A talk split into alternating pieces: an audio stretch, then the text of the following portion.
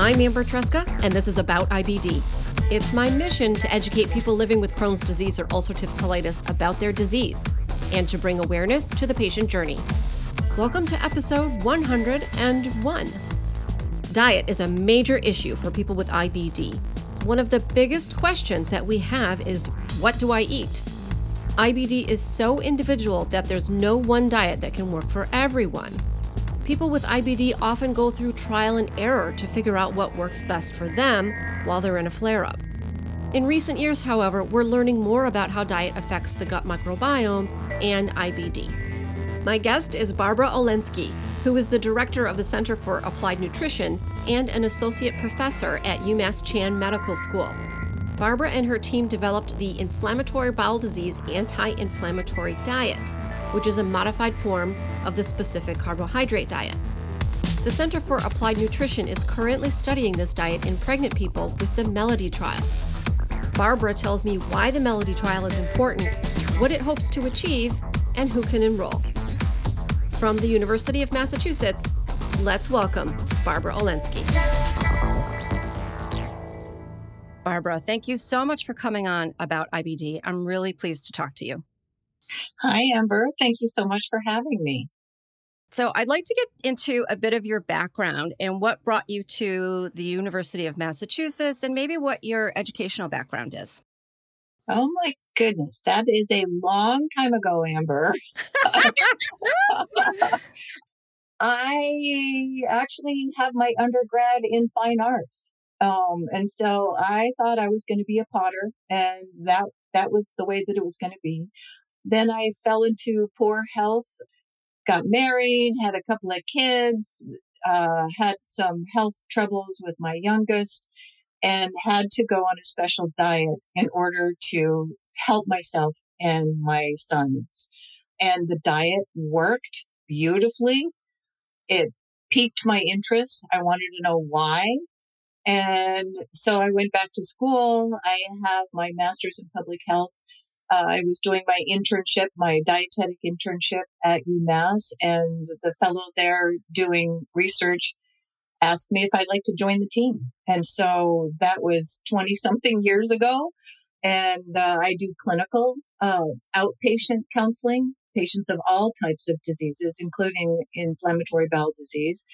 Um, got my roots sort of in cardiovascular, which informed the development of the inflammatory bowel disease anti-inflammatory diet or IBDA, if you will, um, because I was doing research at the time, clinical outpatient, and I've since added education to that and teaching in the medical school. Um, and so I developed the IBDA as a diet to help patients with inflammatory bowel disease. And at the time, it was thought that diet doesn't matter. In fact, a lot of gastroenterologists are going to tell their patients that it doesn't matter what you eat. It matters how we manage this disease pharmaceutically or surgically. And uh, that leaves patients at a deficit of nutrients that help their immune system to fight this disease or fight the fight, if, if you will, because it's an autoimmune disease. Autoimmune is where the body, something goes awry in the signals that are transmitted and the body sort of doesn't shut off certain inflammatory markers when it should um, doesn't heal uh, properly, that kind of thing. And so what we do is we address this problem and it's so IBD folks, GI folks in general are so responsive to diet because of course that's where this lies. It's from the mouth to the other end and all along the way, we work with what is inside. So it's not only nourishing the body, but now I've come to understand in, in the last several years, the new research around the microbiome. And I can go into what is the microbiome and how does that affect my health, my life. And personally, I, I have four autoimmune diseases and I am doing this diet. If I go off this diet, I pay the price. Mm-hmm. And sometimes you have to learn a lesson by doing it, experience. But I've also counseled thousands of patients at this point, and am gratified every single time with the rewarding outcomes that I'm able to experience, observe in my patients. They are the true heroes because it's not easy to change your life. It's not easy to change your diet. Diet and food are so much a part of us. They're a part of our minds and our hearts, the way we celebrate, the way we grieve. And it's definitely a part of our health. And so being able to make significant changes mm, doesn't usually come easy for people. And you and I can go into the details a little bit more um, because your audience is probably curious as to, well, how different is it and what am I going to have to do? The nice thing is that the reward of health and reaching one's potential in life, where you're able to get out of the house and do what you're good at doing, take care of your kids, whatever it is, see, feel the sun on your face again. There isn't anything that replaces health. And I know it's an old adage, but it is absolutely true. So I'd like to take you back 20 years when this journey first started for you, because it sounds like you became an expert patient. Were you working with anyone that was helping you in this, or were you sort of on your own doing your own uh, research and your own trial and error to figure out how to help yourself and help your family? I would have to say I landed lucky. At the time, I was working in a health food store, and there was a fellow who was uh, a kinesiologist, interestingly, frequenting the store. And I ended up seeing him. He did um, some magic on me that I have never been able to repeat with anybody else. But in any case, I went on a special diet at the time and it worked. I was at a point that I really felt embarrassed to face the school bus in the morning to put my kids on it. And all the physicians had to offer me was prednisone, and you can't live on prednisone. So that that was it. I I felt like okay, I I need to know what's going on here. I need to also go back to school and see if I can make a career for myself. And so I decided to to go back and learn nutrition.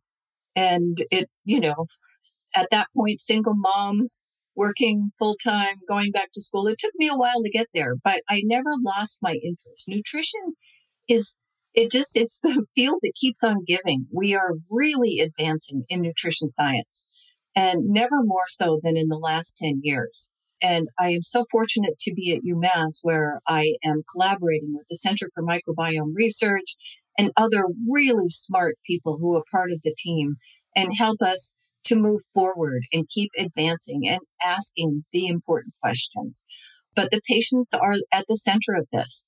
They're the ones that present ask for help, tell me their stories, and then we take the journey together.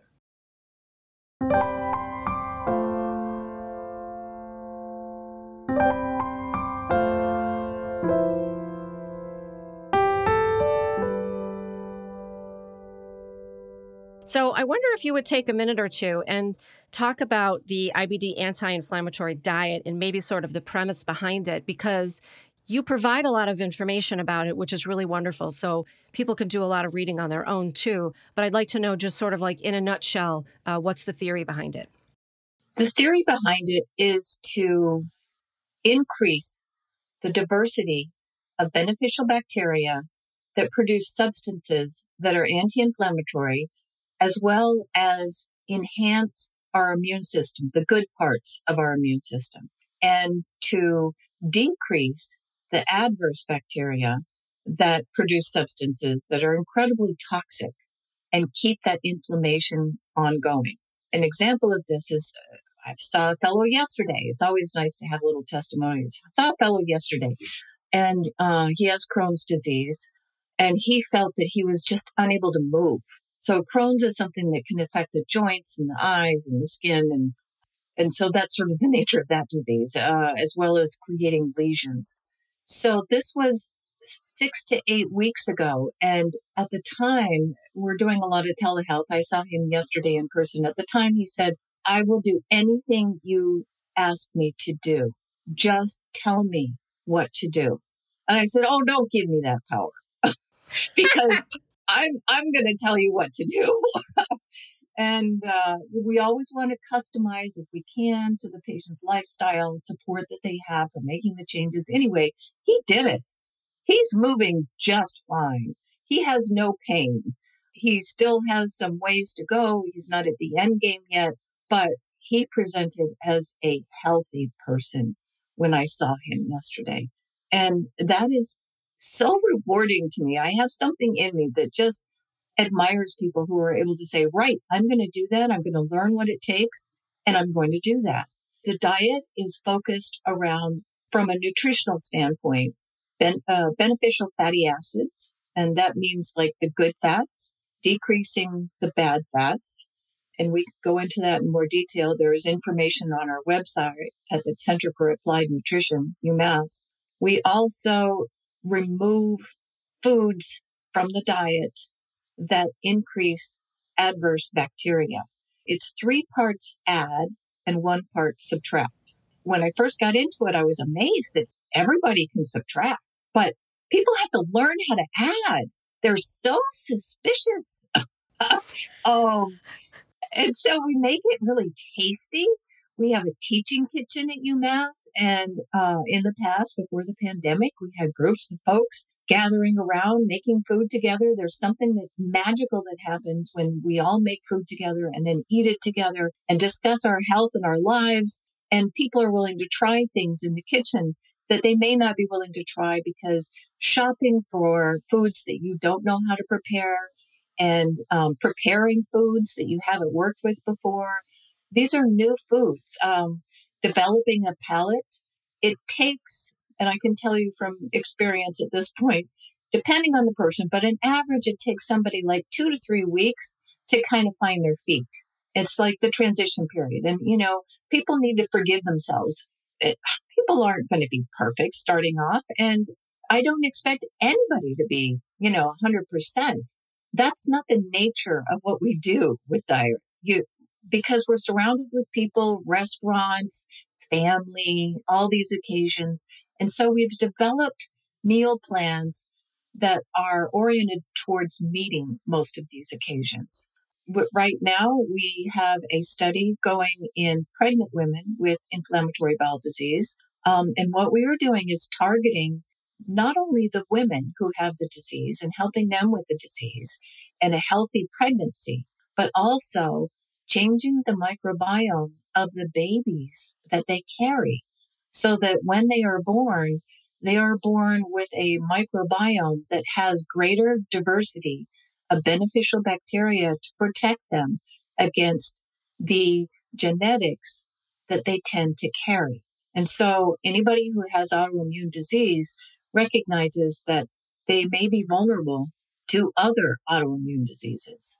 And so we're targeting IBD, but in my head and my heart, all kinds of diseases. And the babies are born healthy. We did a previous study called the meconium trial where we just observed IBD versus controls. And the babies are born healthy, but they have markers that indicate that they could be triggered to develop the disease. So our goal in this current trial, and yes, we are recruiting nationwide. Um, you can imagine it's like trying to find a needle in a haystack to try and find a pregnant women with IBD they might be going underground. I don't know where they are, but we really want to find them, get them into our trial, and they can choose to do the diet or not. We have three arms of the study. One is a control of healthy uh, women without IBD who are pregnant. And then the other two arms are doing the diet or not doing the diet. And it takes place in the third trimester because we've discovered that the microbiome of the baby is more like the mom's gut and it is influenced by breastfeeding for sure, but it's it really uh, retains the essence of mom going forward into life. The child has essence of mom. I don't know how much dad also contributes to this, and I, I'm sure that there will be future studies that will look into that. Am I getting this right? That the initial trial that you did was called the meconium trial, so it was called the first poop trial. Is that? What? You've got it. Yep. Yep. the second trial has a friendlier name, I think. I love that though.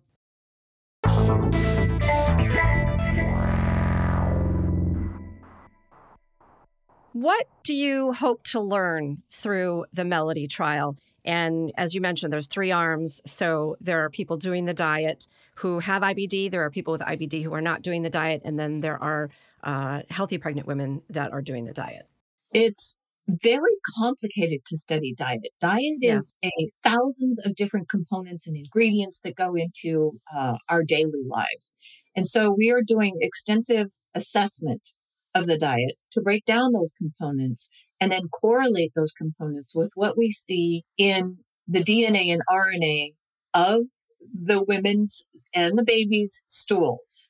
And so we are studying those correlations and looking to try to understand the drivers of inflammation and the drivers of controlling that inflammation. Which foods are the most important to have in your diet and what is it about these foods that makes a difference? And which foods are most important to avoid? Because maybe we will find out if the women were eating a particular pattern it certainly changed the microbiome in a way that wasn't good for them or their babies.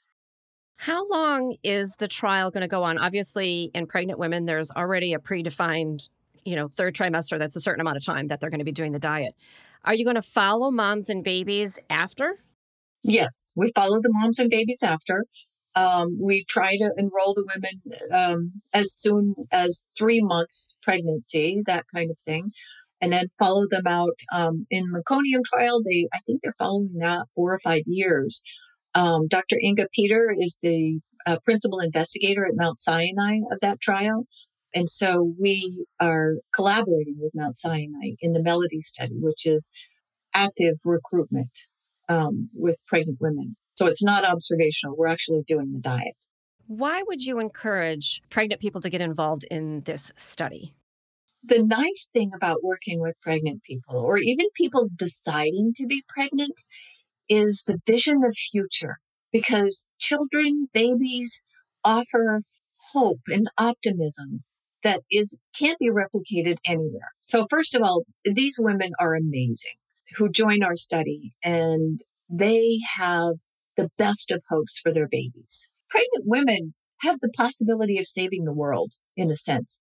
And so what we're looking at is primary prevention and leaving it in the hands of these women to do the best they can to help to provide their babies a chance at living lives without this debilitating disease.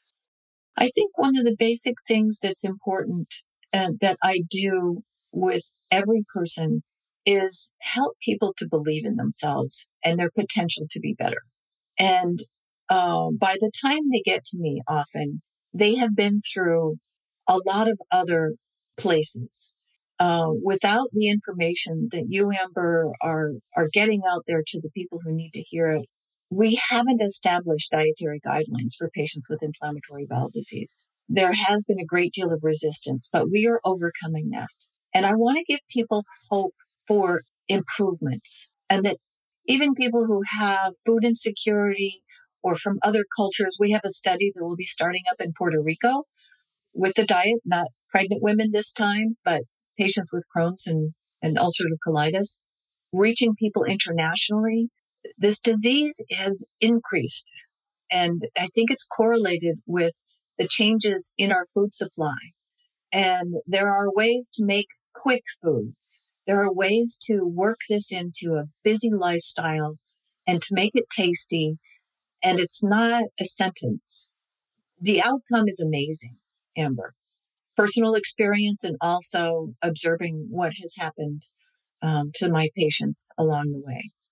So just believing that there is a better way and then getting the right information to be able to do that and then gathering support, family, friends, so that the influences that we have are healthy influences. Barbara, thank you so much for coming on about IBD. I really appreciate all of your work I am looking forward to seeing the results from the Melody trial and all of the other research that you're going to do in the future. Stay tuned, Amber. And I really look forward to your future podcast. Thank you for the good work that you're doing.